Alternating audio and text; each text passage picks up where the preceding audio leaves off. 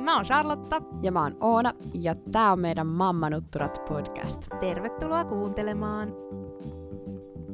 Onko väliä, että mä aloitan äänittämisen ilman mitään lopputulosta. Tervetuloa pohtimaan kanssamme äiti-identiteettiä. Jee! Jee! Tämä oli semmoinen, mitä me siis sivuttiin viime kaudella jo. Varmaan niissä, kun me puhuttiin meidän vauvojen ikäkuukausista, niin tämä tuli puheeksi monesti, että miten se äiti-identiteetti jotenkin muuttui sen lapsen kasvun mukana. Ja nyt tänään me ollaan sen äärellä. Mä ajattelin, että tämä olisi tällainen meidän tämän kauden kantava teema, mutta musta tuntuu, että ei se vielä olekaan. Ei aivan joo, mutta nyt tänään siis puhutaan aiheesta. Äiti-identiteetti. Mä oon myös tehnyt vähän muistiinpanoja äitimyytistä, eli ränttiä on myös luvassa.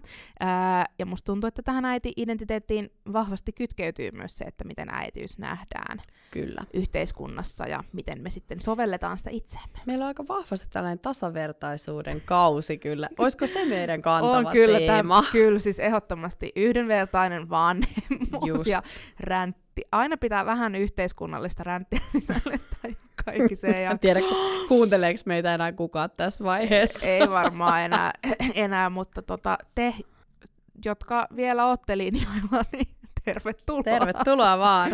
Hei, mulla on tähän haaste nyt tähän alkuun. No niin, annapa kuulua. Meille molemmille. Jos sun pitäisi kuvailla itseäsi vaikka 3 sanalla ilman, että sä saisit sisällyttää siihen mitään titteliä tai roolia. Eli sä et saa kertoa, että sä oot äiti, sä et saa kertoa niinku sun työstä mitään, tai sitä, että sä oot vaikka vaimo, vaan sun pitäisi omaa itseäsi kuvailla 3 sanalla, ilman rooleja, ilman titteleitä, niin mitä sä sanoisit? Oh my. Siis älä muuta.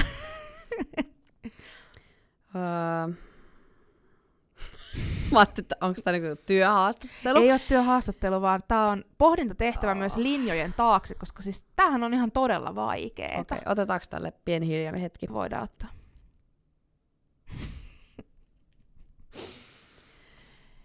Mä koen olevani hyvin sensitiivinen ja intuitiivinen ihminen. Mm-hmm.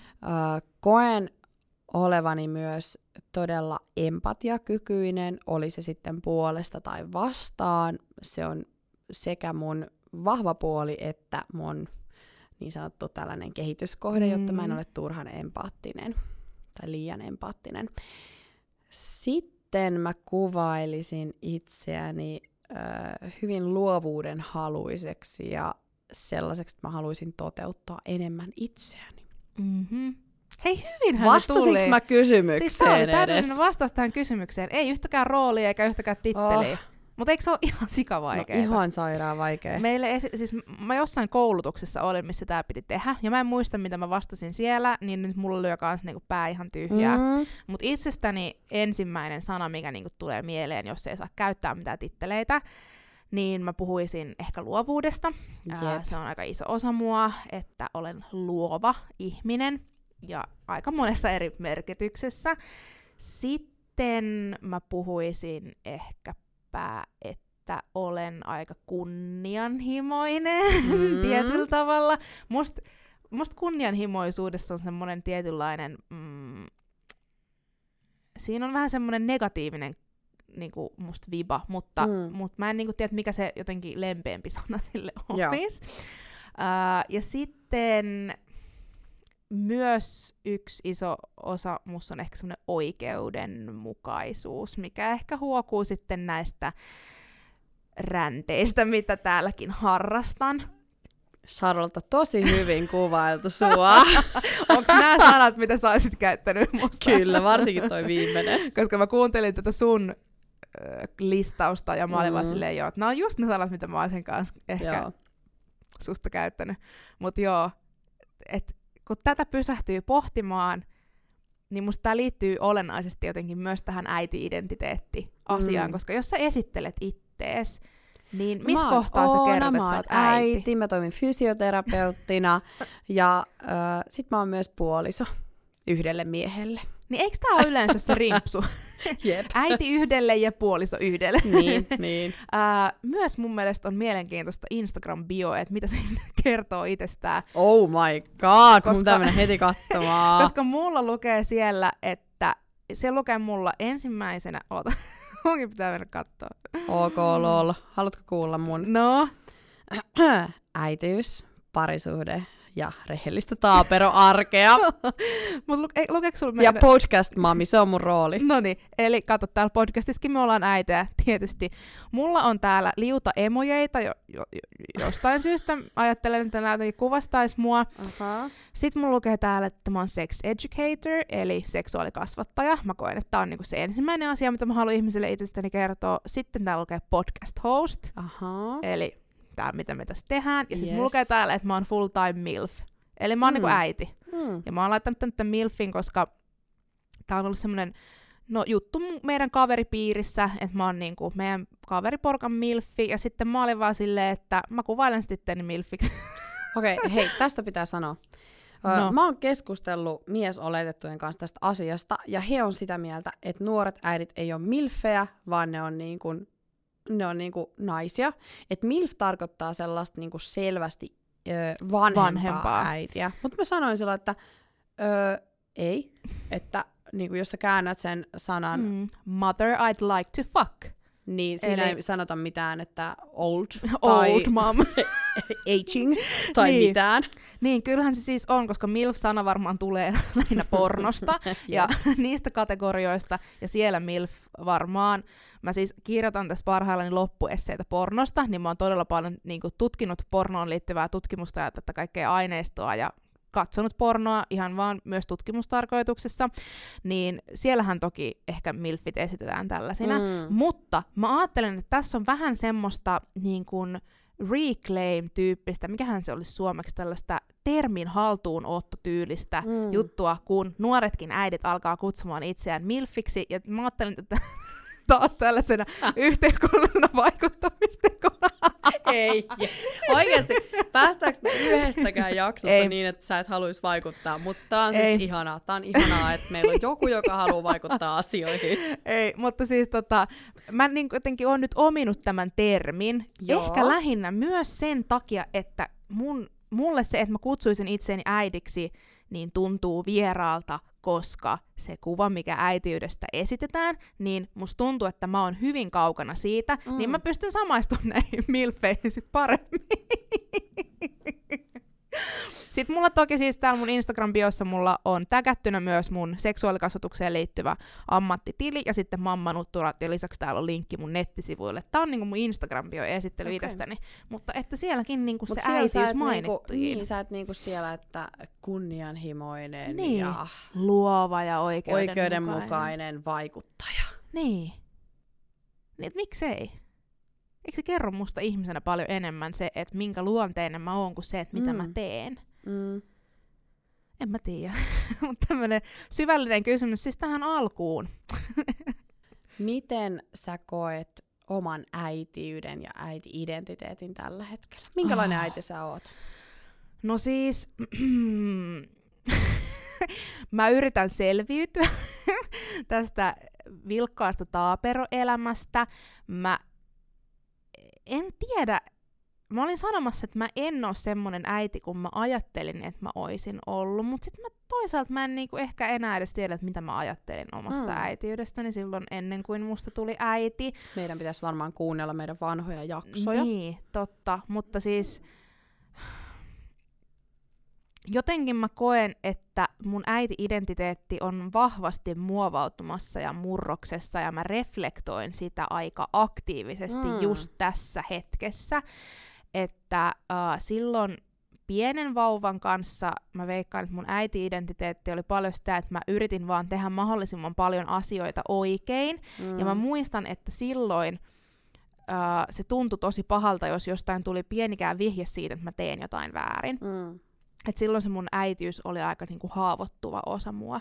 Tällä hetkellä ei niinkään. Et mä en niinkään niinku ota hirveän henkilökohtaisesti sitä, jos joku toinen toimii eri tavalla.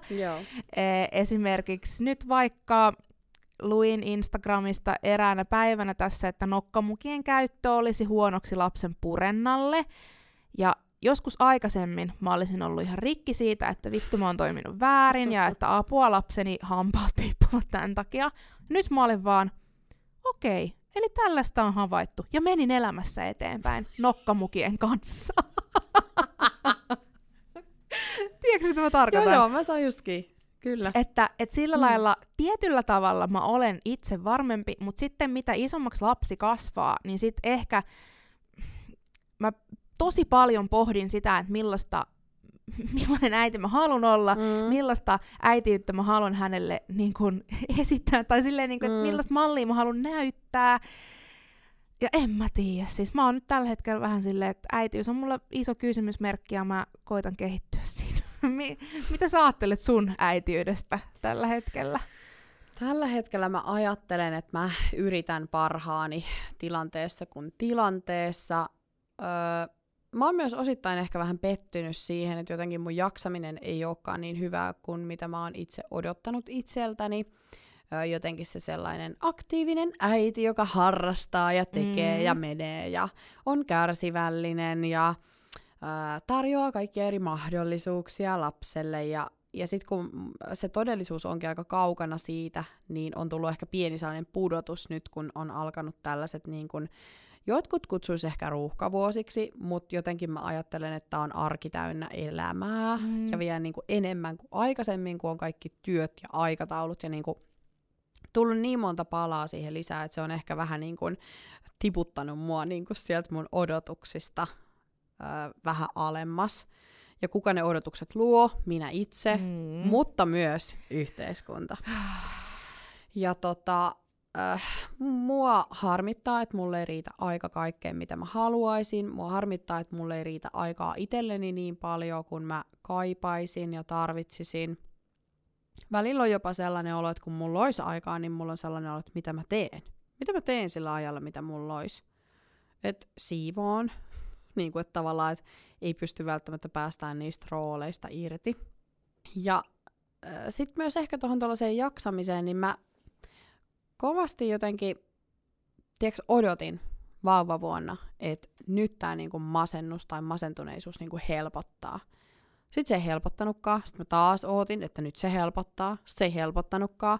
Ja sitten se vaan jatkuu. Että tavallaan, että mä oon edelleen siinä pisteessä, että mä yritän saada niinku itteeni kuntoon ja reilaan ja tasapainottelen lääkityksen kaa ja terapioiden kaa. Ja se on myös aika iso osa mun äiti-identiteettiä. Se sellainen, edelleen sellainen synnytyksen jälkeinen masennus ja jotenkin se koko maailma sen ympärillä.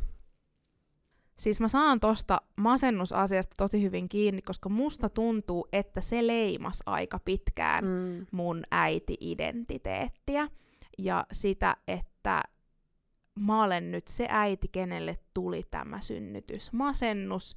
En mä tiedä niinku, minkälainen se lokerikko on, nämä äidit, ketkä masentuvat.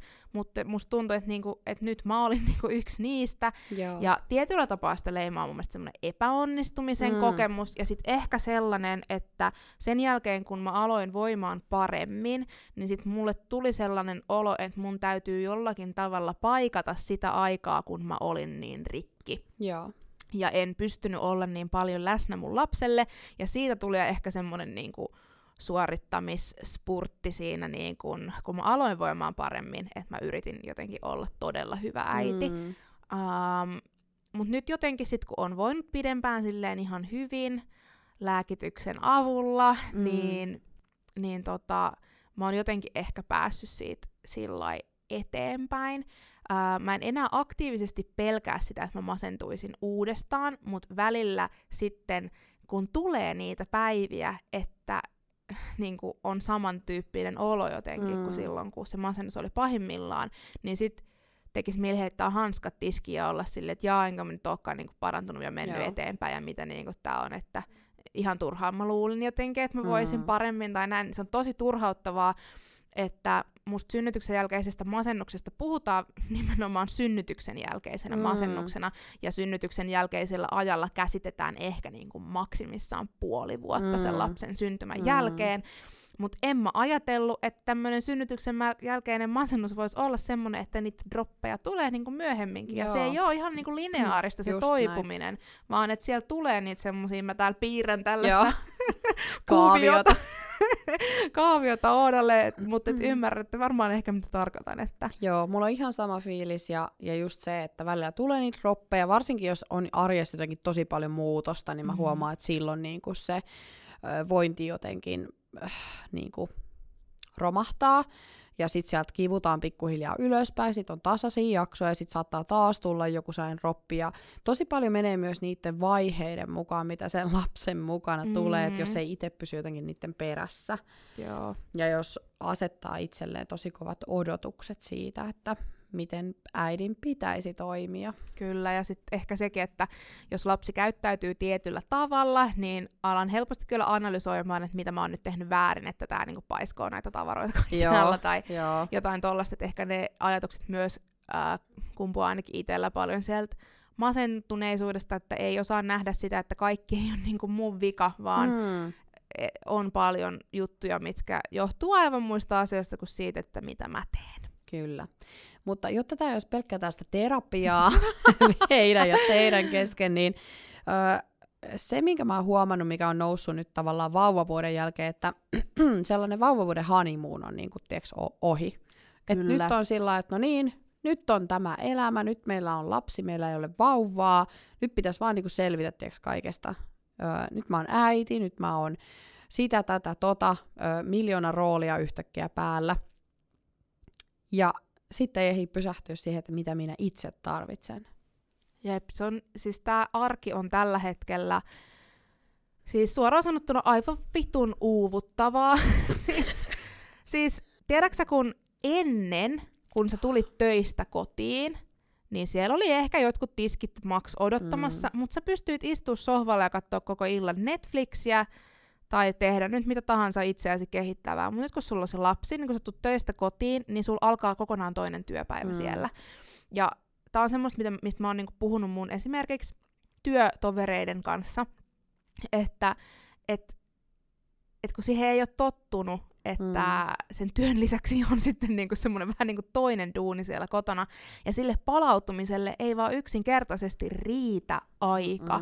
Että miten sitä säilyttäisi jotenkin itsensä siinä kaiken keskellä, kun sitten kuitenkin pitäisi muistaa myös oma hyvinvointi ja kaikki tommonen, niin siis tämmönen uupumus, mikä tähän vanhemmuuteen liittyy, niin on kyllä kans semmonen, mikä musta tuntuu, että leimaa myös sitä identiteettiä tällä hetkellä jotenkin tosi vahvasti.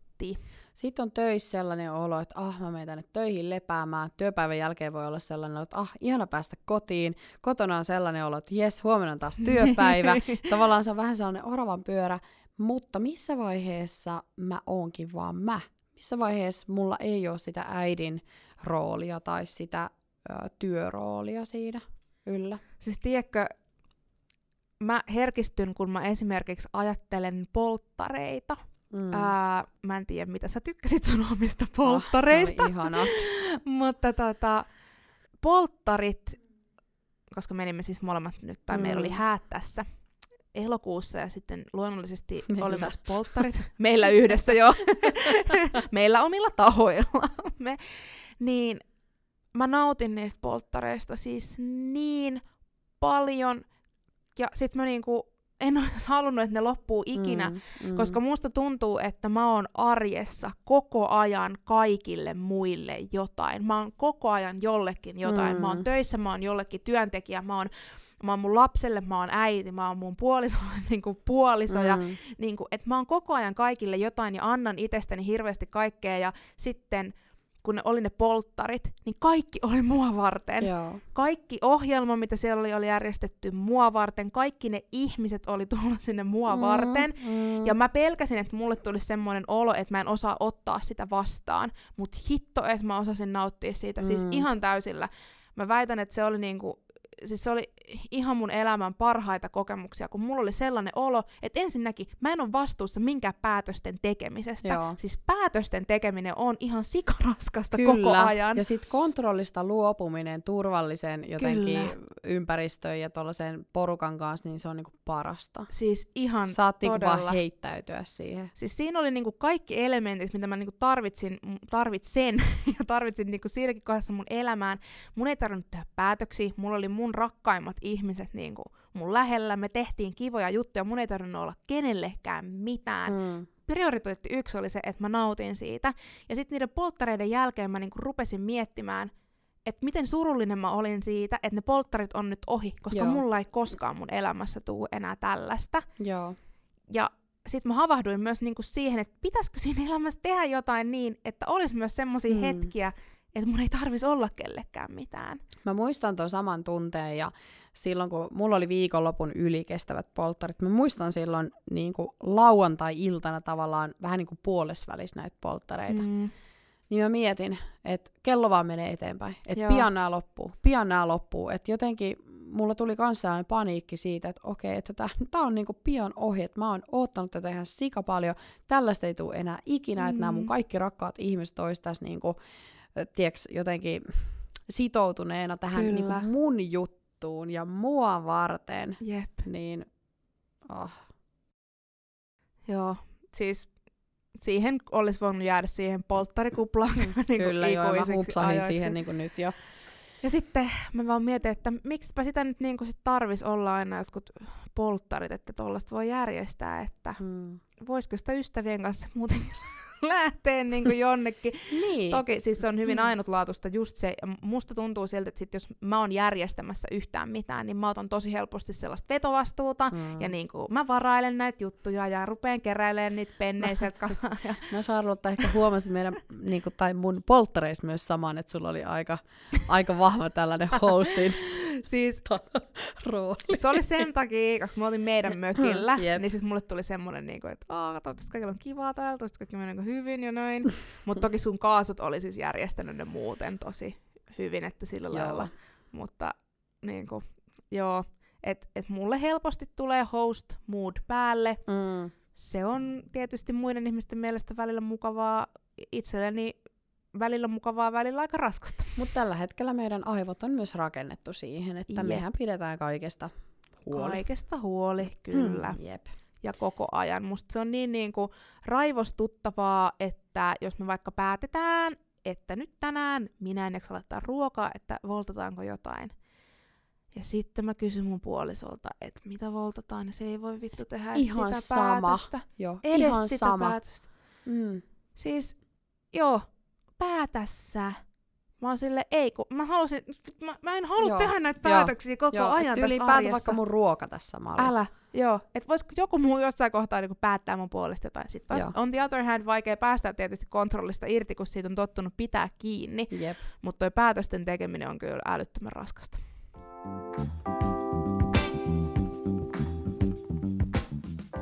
No sit tällainen niin kuin lapsesta erossa olo, niin kyllä mä ainakin sanon ihan siis ääneen, että musta se on aika ihanaa välillä.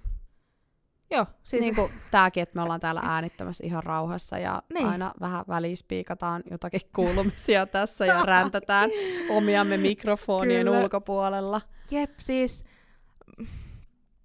mä oon potenut siitä tosi paljon, tai mä oon kipuillut sitä tosi paljon, että mun ei ole vaikea olla erossa mun lapsesta.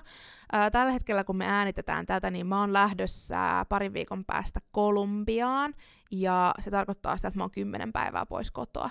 Ja varo kuule, ettei tuu kuule äitylit linjaa pitkin nyt, kun sanot tää ääneen. Kun eikö sä muista, että on sellainen suositus, että sä saat olla niinku 1 yön pois ikävuoteen nähden?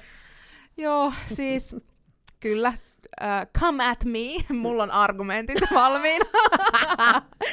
Ei vaan, mutta siis mä oon lähdössä sinne ja yksin. Tää on nyt siis niinku lähinnä työhön liittyvä matka, mutta kuitenkin mä en tällä hetkellä pysty kuvitella mitään parempaa kuin se, että mä saan istua 15 tuntia lentokoneessa ilman, että joku roikkuu mun jaloissa. Yeah. Ja mua ei niin kuin yhtään jännitä sinne lähteminen, niin kuin jos ajatellaan lapsen kannalta. Mua ei jännitä olla hänestä erossa 10 päivää. Mua ei jännitä se, että hän jää isänsä kanssa tänne. Mua ei niin kuin jännitä se, että mulle tulisi häntä ihan mahdoton ikävä siellä. Mua ei jännitä se, että hän ei pärjäisi ilman minua. Ja musta tuntuu, että tää on semmoista, mitä äiti ei niin kuin jotenkin saisi tuntea, koska äidinhän pitäisi olla aina vain lastaan varten kaikessa ja kaikkialla.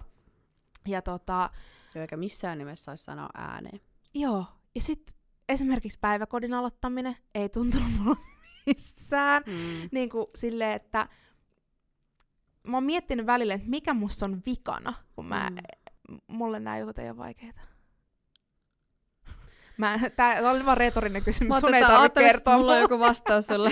Niin. Ei, mä en jotenkin niinku, tai mä pystyn enemmän samaistumaan sun ajatuksiin kuin sellaisen äidin tai ihmisen, joka on tosi ikävissään lapsesta koko ajan. Mä oon kokenut sen niinku mun mielenterveyden kannalta tosi tärkeäksi, että mä en niinku hukuta itteeni. Enkä mä tarkoita, että ihminen, joka ei pysty olla lapsesta erossa, olisi hukuttanut itsensä, mutta mulla se menisi niin tosi helposti. Joo. Mä jään nyt vaan niinku pohtimaan tätä omassa päässä. Sen takia me Charlotta äänitetään tää meidän jakso. Onko sulla kovat paineet onnistua kaikessa? Mulla on semmosia asioita, missä mä haluan onnistua. Ja mitä niistä on? Mulla on kovat paineet. Niin siis, meinaatko äitiyteen liittyen?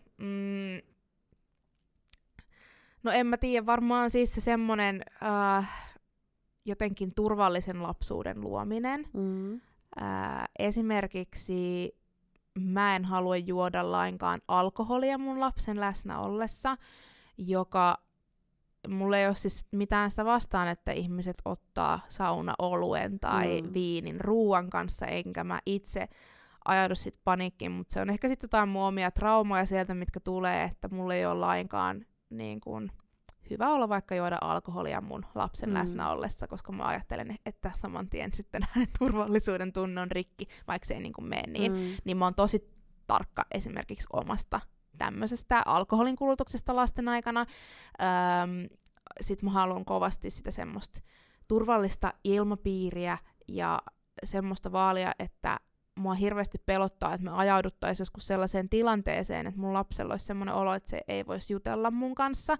Ja sit se välillä ehkä menee mulla niinku liiallisuuksiin se, että sit mä alan paineilee sitä, että olikohan toiminta mä tein, niin vaikuttaakohan se nyt mun lapseen sitten sillä tavalla, että se ei halua mulle joskus tulevaisuudessa jutella. Tai niinku, mutta nääkin on niinku sellaisia vähän ehkä abstrakteja asioita, missä mä haluan jotenkin onnistua, mutta enää mulla ei ole niin semmoista ulkopuolelta tulevaa painetta siitä, että mitkä tutit nyt pitää olla, että lapseni purenta pysyy ojennuksessa tai jotenkin, että minkälaista ravintoa hänelle pitää syöttää tai montako tuntia ulkona täytyy olla. Joo, niin, että semmosista mä en enää niinku osaa ottaa paineita. Et ehkä ne on sitten enemmän niinku tommosia nimenomaan abstrakteja juttuja, mitä mä oon omassa päässäni asettanut, ja että mä oon omassa päässäni jo asettanut itselleni semmoisen oletuksen, että mä ehkä feilaan tässä, niin nyt mun pitää kiinnittää tähän ekstra huomiota. Mun ajatuskela pyörii tässä kovasti niin kuin tässä keskustelun aikana, ja mulla tulee sellainen ajatus mieleen, että kuinka paljon sen äiti-identiteetin takana ja sen kaiken äitiyden paineiden takana määrittelee se meidän oma sisäinen lapsi tavallaan, että mitä se on joutunut kokemaan ja käymään läpi, jotta me pystytään estämään, että me ei tehtäisi niitä samoja virheitä, mitä vaikka meidän vanhemmat on ehkäpä tehneet. Mutta hekin on tehneet parhaansa siinä hetkessä. Kyllä. Ja jotenkin mä tunnistan ainakin itsestäni sen sellaisen sisäisen lapsen jotenkin, että mä kaipaan myös sitä hoivaa, mä kaipaan sitä silittelyä ja sitä, että joku niin kun pitää musta välillä huolen. Just niin kuin sä sanoit, että ei tarvitsisi olla ketään varten, niin mulla on ihan niin kuin valtava vaje tämän äitiyden myötä siitä, että mä kaipaan esimerkiksi puolisolta sitä, että hän hoivaa mua ja hän ottaa mun tunteet huomioon, hän ottaa mun tarpeet huomioon, vaikka eihän se tietenkään ole täysin hänen vastuulla, vaan myös mun omalla vastuulla. Mutta musta tuntuu, että mä tarvin niin kuin enemmän apua kuin ikinä aikaisemmin siihen, että mun omat tarpeet tulee huomioiduksi tässä arjessa. Mun tekisi mieli ruveta siis itkemään, koska sä sanotit sen, mikä mä oon miettinyt mun omassa päässä, että mikä mulla niinku on, tai mikä niinku se vaje on, minkä mä tunnen itsessäni. Ja se on niinku just tää, että niinku kaipaa sitä hoivaa ja huolenpitoa itse. Mutta tässä elämäntilanteessa se on aika haastavaa ja niinku vaikeaa. Ja ehkä sitten omalle puolisolle saattaa asettaa aika niinku epärealistisia odotuksia sen suhteen, että miten hänen pitäisi ottaa mut huomioon. Ja sit se syli on kotona koko ajan niin täynnä. On. Ja sä annat itsestäsi kaiken. Sä niinku nyhdät itsesi kuiviin siitä hoivasta ja kaikesta, että sulle ei meinaa niinku riittää sille sun omalle puolisollekaan sitä. Ja sitten sä automaattisesti oletat, että se toinen antaisi siitä, mitä hänelläkään ei välttämättä ole jäljellä.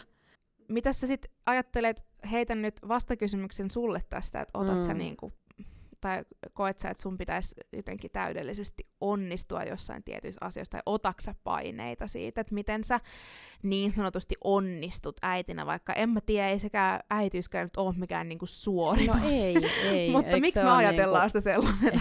En mä tiedä. Kai mulla on vähän sama kuin sulla, että mä jotenkin toivoisin vaan, että mä niinku saa säästettyä lapseni kaikista pahimmilta traumoilta, vaikka ei siihenkään aina voi vaikuttaa. Ja siis tavoite on pitää lapsi hengissä, yritän pitää tunnetaidot arjes mukana.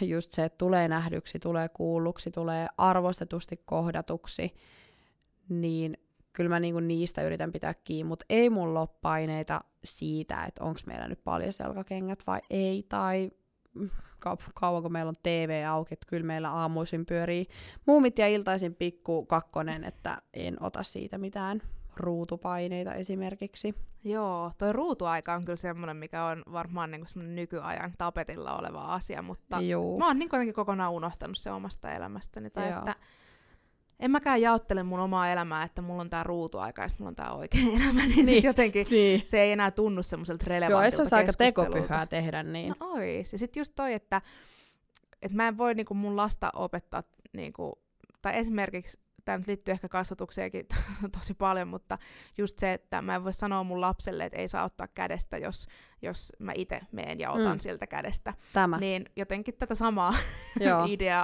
ideologiaa yrittänyt soveltaa sitten kaikessa muussakin mahdollisessa.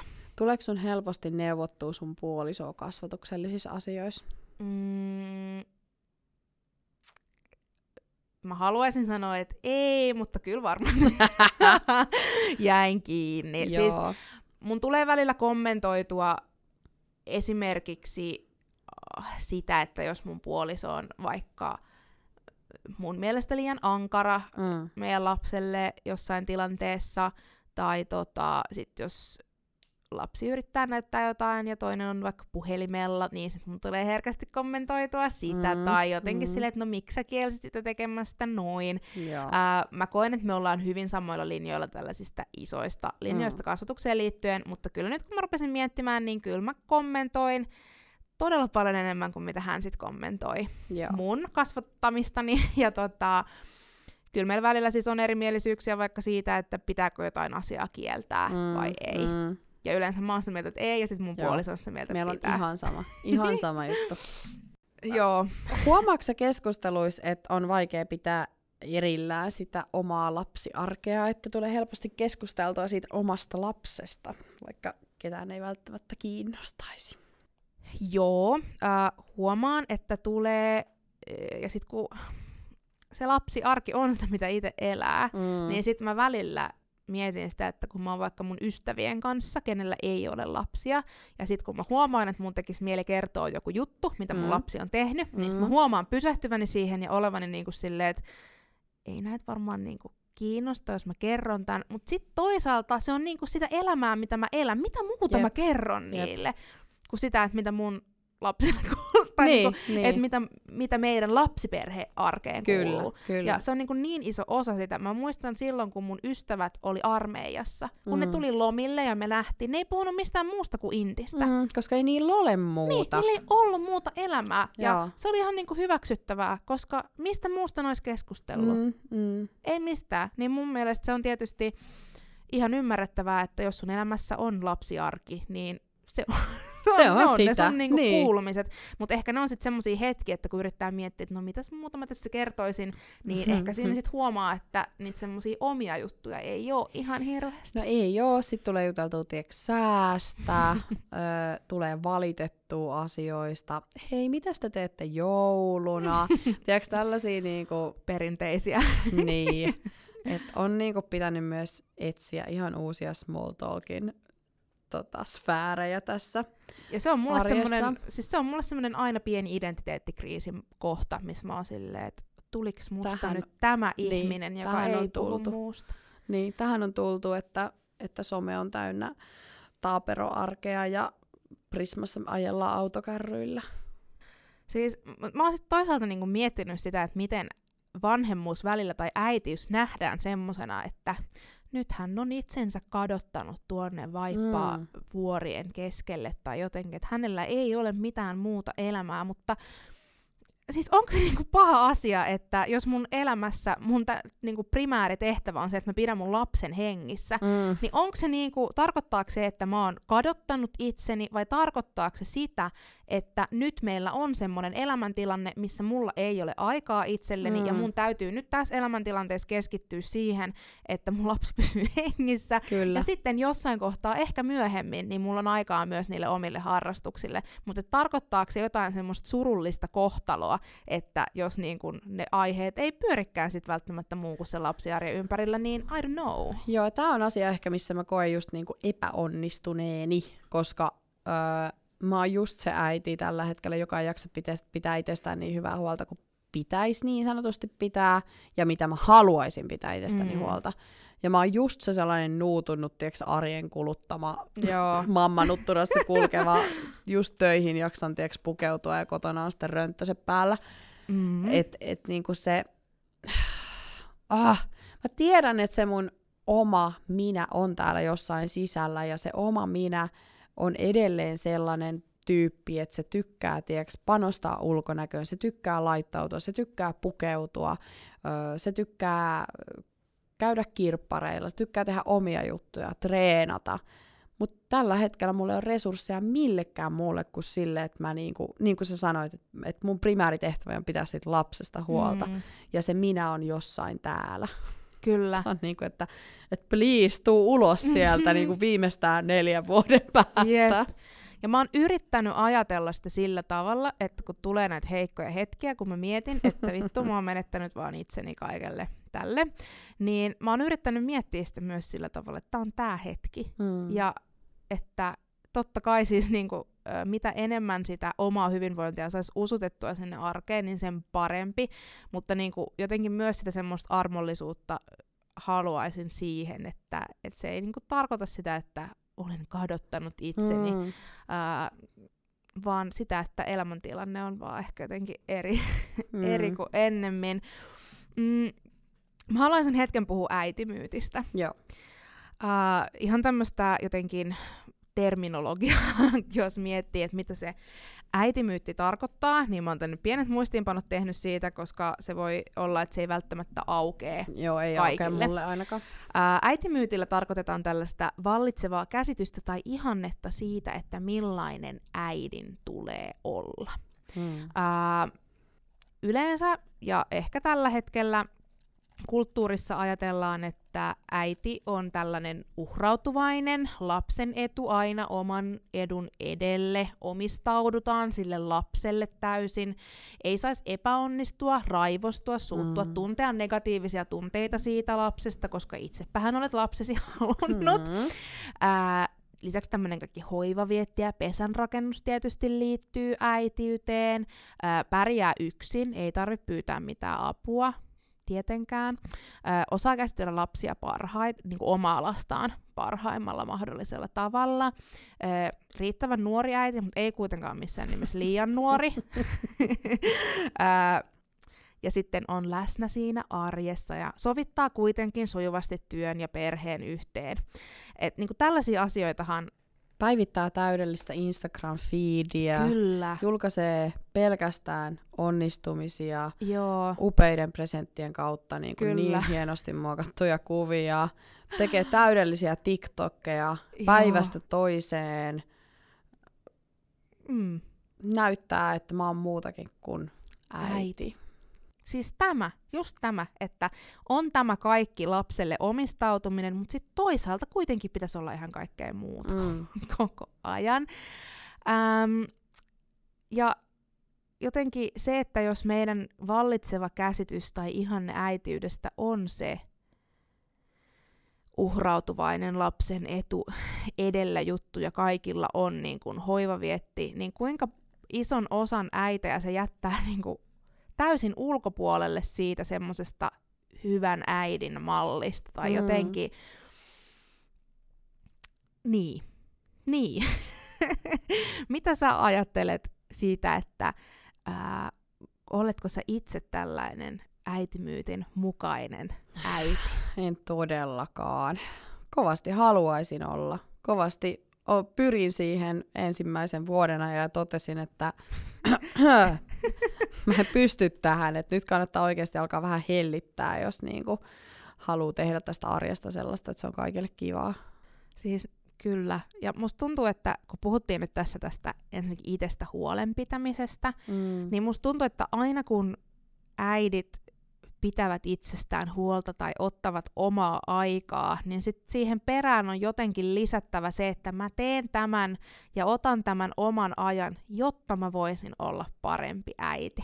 Et kaikessa siinä, mitä sä teet niinku itseäsi varten, niin siellä kuitenkin täytyy olla se pohjavire siitä, että tämä tekee musta paremman äidin. Hei, mä oon syyllistynyt tohon ja mä tunnistan ton, että miksi mä oon perustellut sitä.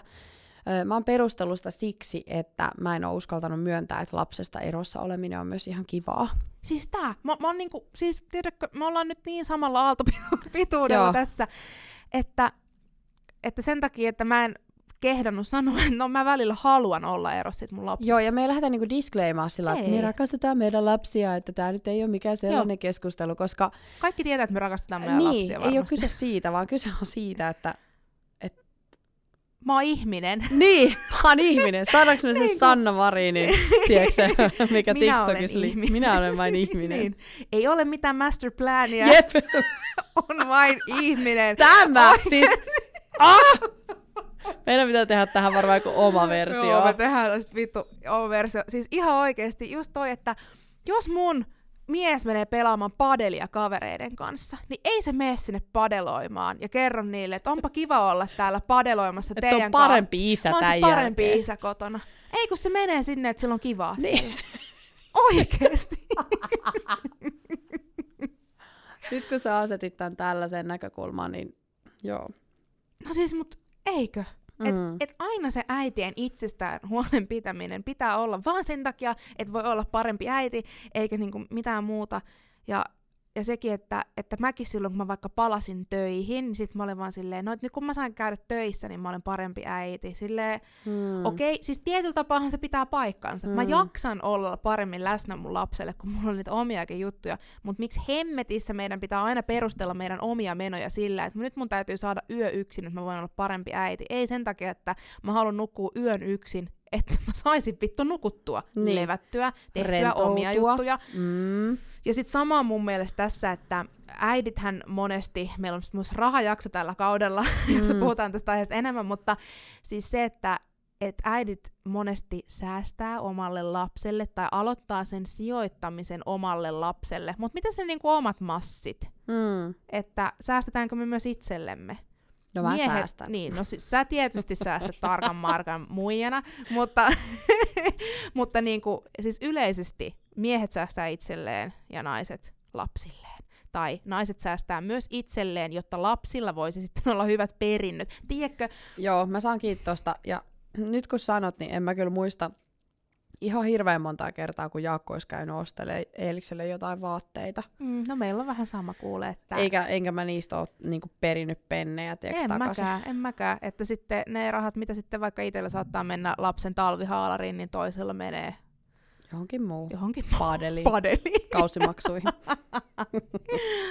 Mutta tää on niinku semmoinen oivallus, mikä mulle tossa vaan yksi päivä niinku lamppu syttyi pään päälle sillä lailla, kun olin taas perustelemassa sitä, että kun menin Helsinkiin työmatkalle, että kun sain siellä sitten nukkua hotellissa yksin yön, että nyt olen parempi äiti, ja mulla on silleen, ei vittu, kun tää on mun työmatka.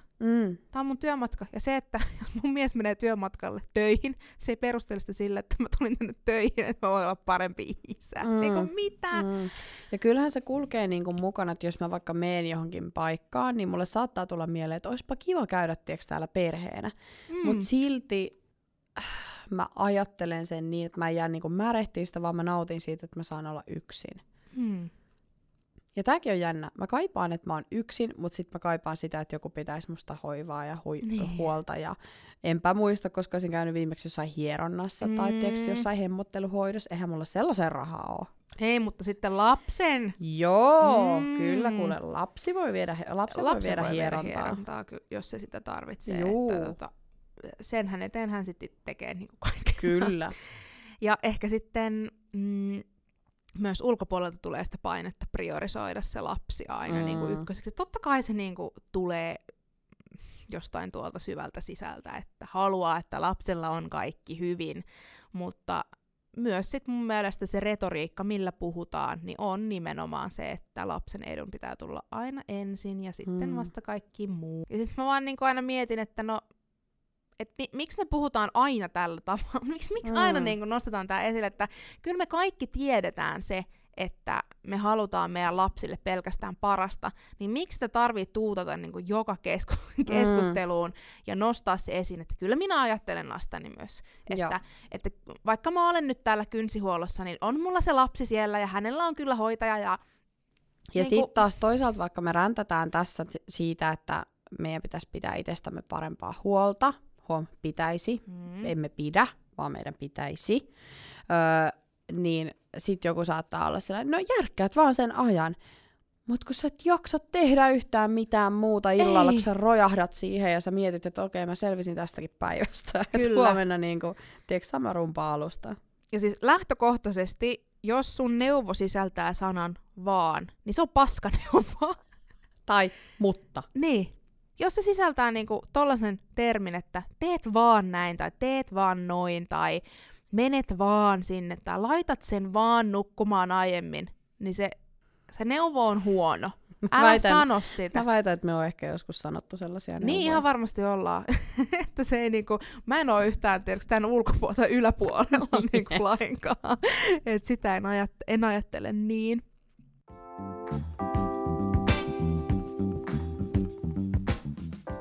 Puhutaanko hetki haaveista ja unelmista? Onko joku toteutunut tai muuttunut siitä, kun on viimeksi haaveiltu varmaan reilu puoli vuotta sitten ääneen? No ei varmaan ole oikein muuttunut. Kyllä mulla on sellaisia isoja haaveita, jotka ei ole sellaisia niin kuin ehkä tässä kohtaa realistisia, niin ne ei sillä lailla välttämättä ole muuttunut.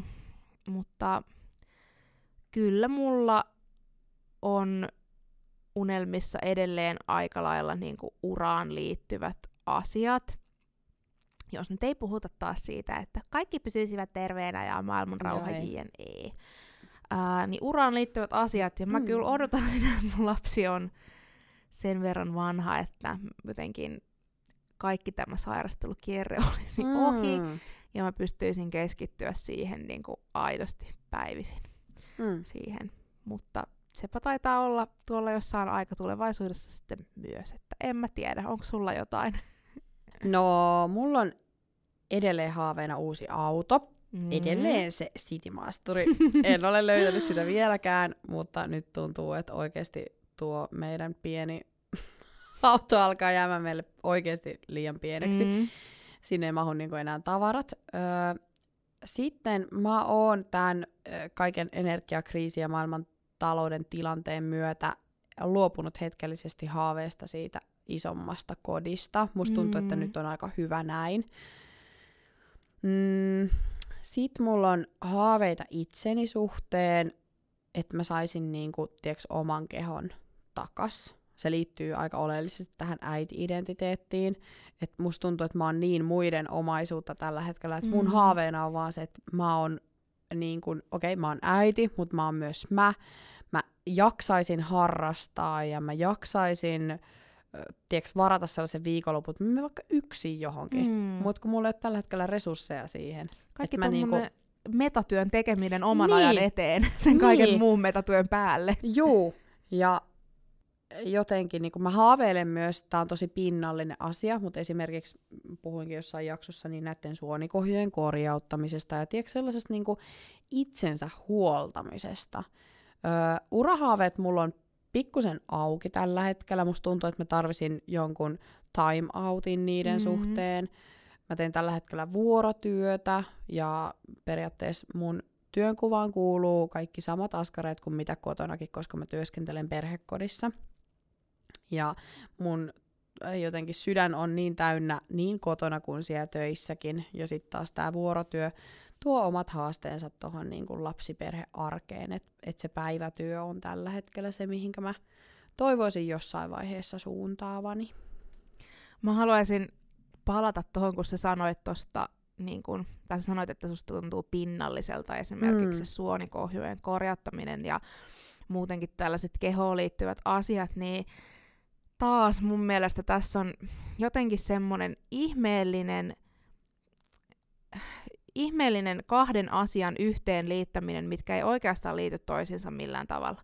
Esimerkiksi jos raskausaikana valitat, että niin kun, onpa perseestä olla raskaana, niin sitten tämä jotenkin jostain syystä yhtäkkiä liitetään siihen, että sä et olisi kiitollinen sun lapsesta, sä et rakastaisi sun lasta, sä et haluaisi olla raskaana. Mitäpä oot itse alkanut tekemään niitä lapsia. Niin. Tai sitten just tällaiset, että tulee vaikka raskausarpia, ja sitten jotkut ajattelee, että ihan tosi pinnallista niin kuin, ja turhaa valittaa tästä. Mulle itselle raskausarvet ei ole ollut mikään semmoinen identiteettikriisi, tai että ne on ollut mulle aika luonteva osa, mutta mä ymmärrän todella hyvin myös sitä, että sit kun sä oot esimerkiksi raskaana, ja sun keho muuttuu, ja sulla ei ole mitään kontrollia siihen, että mitä sille tapahtuu, niin miksi me ajatellaan jotenkin, että nämä kaksi asiaa ei voisi olla totta yhtä aikaan, että mä voin olla surullinen siitä, että mun keho muuttuu ja se tuntuu vieraalta, mutta mä voin myös olla onnellinen mun lapsesta ja rakastaa sitä vauvaa. Tai että minkä takia me ei saada kertoa, että me ollaan surullisia siitä, että meidän keho tuntuu vieraalta, vaan sen takia, koska onhan se antanut minulle lapsen. Niin, tämä. Että mun mielestä se ei ole lainkaan pinnallista. Että ja just tää, että mä taas niinku jotenkin disclaimasin tämän sillä lailla, että niin, no tää on nyt vähän pinnallista.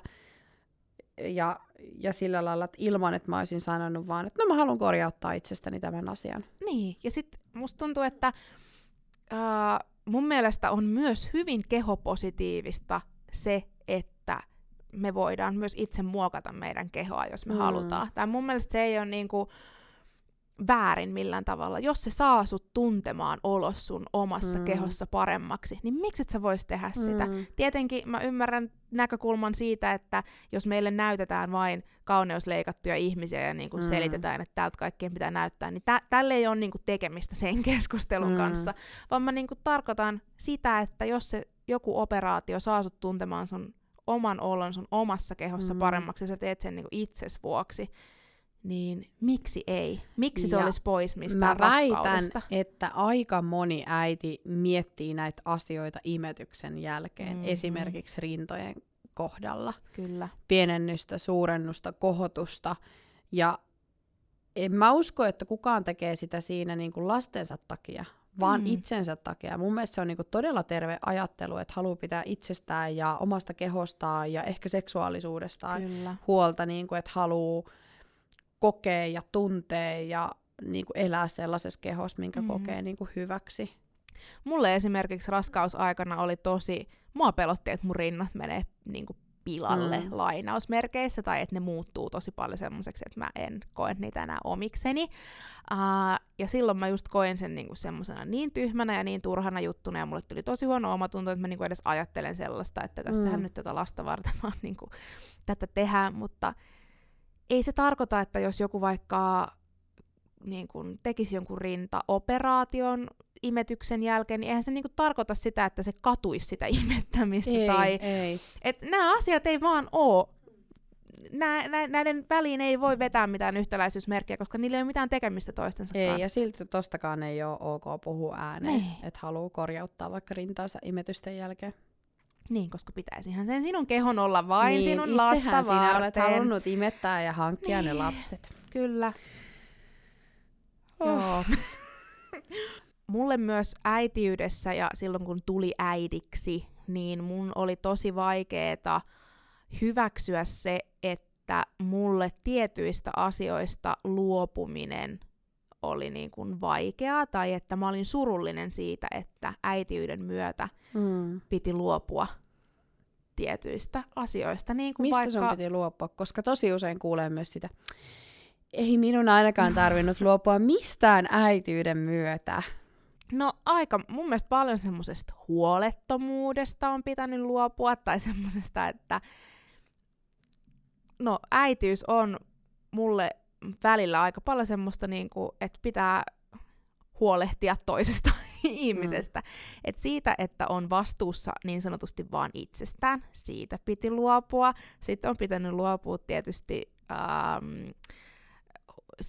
siis paljon esimerkiksi parisuhdeajasta. Siis meillä, mä en niin kuin sano, että mä oon luopunut kaikesta parisuhdeajasta, mutta on siinä nyt pikkusen eroa, että me ollaan joka ilta oltu kahdestaan ja pystytty antaa toisillemme kaikki toisistamme versus sitten se, että meillä on niin kuin sitä yhteistä aikaa.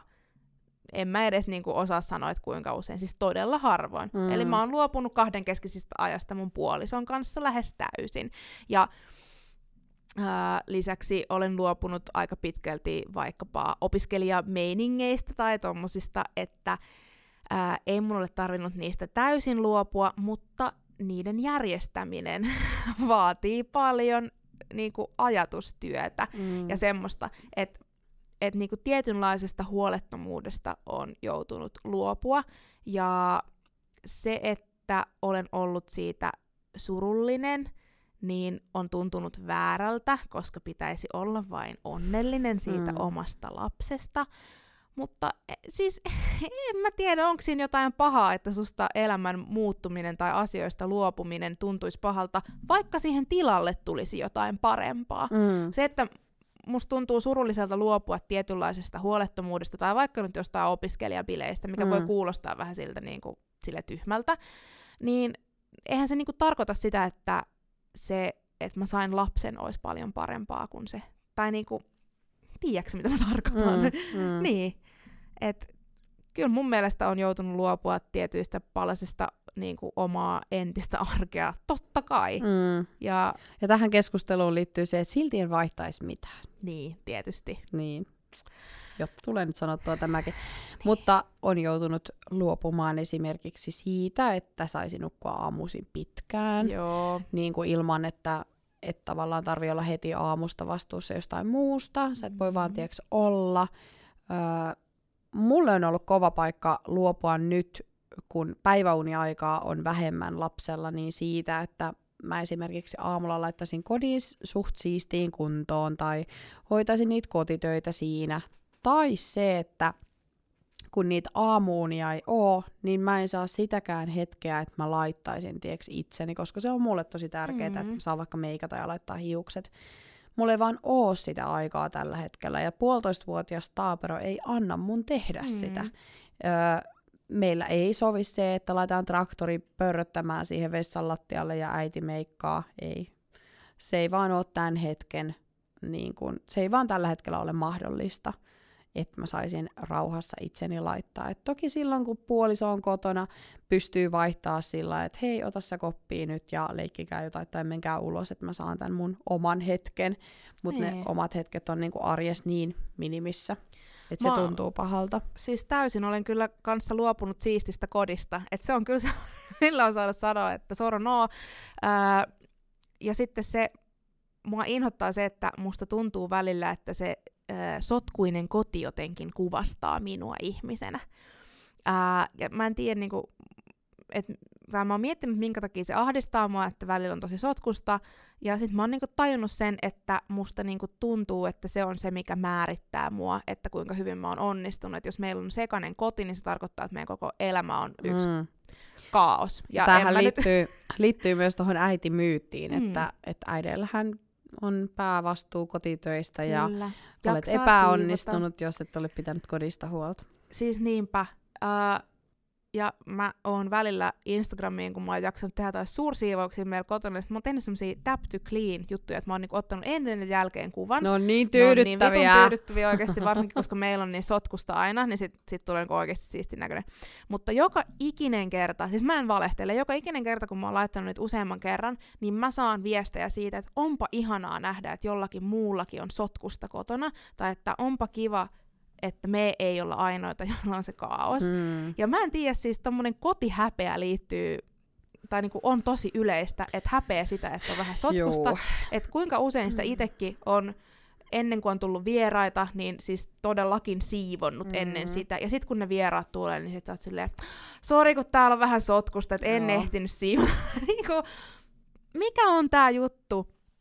Ja sitten se, että sä liität sen jotenkin osaksi sinua itseäsi, että koska täällä on sotkuista, niin olen epäonnistunut. Niin. Mun on kyllä ollut helpompi jotenkin pitää koti niin sanotusti sotkuisena ja perustella sitä tuolla jotenkin lapsiarjella. Että jos tulee joku, niin sit mä oon se, että ihan vitsin sama. Niin. Jos te haluatte tänne tulla, niin tervetuloa meidän arkeen. Saat tulla siivoa, jos haluat. Joo, siis mua niin ärsytti, kun me pidettiin Hugolle 1-vuotissynttärit, ja sitten meillä oli vielä kotiaika kesken, koska me oltiin muutettu vasta, ja me oltiin niinku, tiiäks, maalattu seiniä siinä niinku samalla viikolla, ja sitten siellä oli vielä jotain teippejä, tiiäkkö, katossa maalaamisesta ja tälleen, ja sitten joka kerta, kun tuli se joku kommentti, että jaa, teillä on vielä täällä teipit kiinni tai jotain tuommoista, niin mä totesin, että jos ne häirittää, niin sä voit repiä ne sieltä pois, että ole hyvä. Kuka ei repinyt? Jännä. Paitsi sitten mun pikkuveli tuli, ja sillä vissi oli tylsä asia syntymäpäivältä jotain, siis jo melkein aikuinen pikkuveleni, ja hän sitten vaan, että saaks mä repiä noi pois, ja sitten rupesi repiä, että hän sit auttoi, mutta hän ei kommentoinut sitä millään tavalla, että jaa, teillä on täällä tällaista, niin en mä tiedä, musta tuntuu, että somessakin näkyy aika paljon semmosia aika siistejä koteja, ja sit jos ollaan silleen, vitsi miten hirveä kaos täällä on, niin sit se kaos on silleen 3 lelua lattialla, ja sit mä ollaan silleen, että älkää vittu viittikö, että niinku sekin, en mä tiedä miksi se tuntuu musta niin niinku häpeälliseltä, mutta nyt mä oon yrittänyt päästä siitä yli. Joo, ja mä oon niinku todennut, että musta ei ainakaan mitään sellaista, tiiäks, Instagram-vaikuttajaa voi tulla niinku noilla meidän kotikuvilla ja tollasella arjen kuvaamisella, että mä kuvaan niitä videoita kyllä siinä hetkessä ilman, että mä alan niinku siistiä sitä, että se on yhtä be realia koko mun Instagramin story-osio. Ja siinäpä se, että ei paljon niinku tiiäks sellaiset hienot yhteistyökuviot soittele, koska toi arki on tällaista rososta.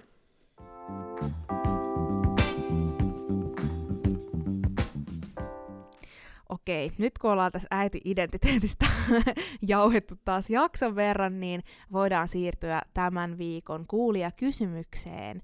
Ja otetaan täältä vaikka tällainen, että millaiset terkut haluaisitte lähettää itsellenne pikkuvauva-aikaan?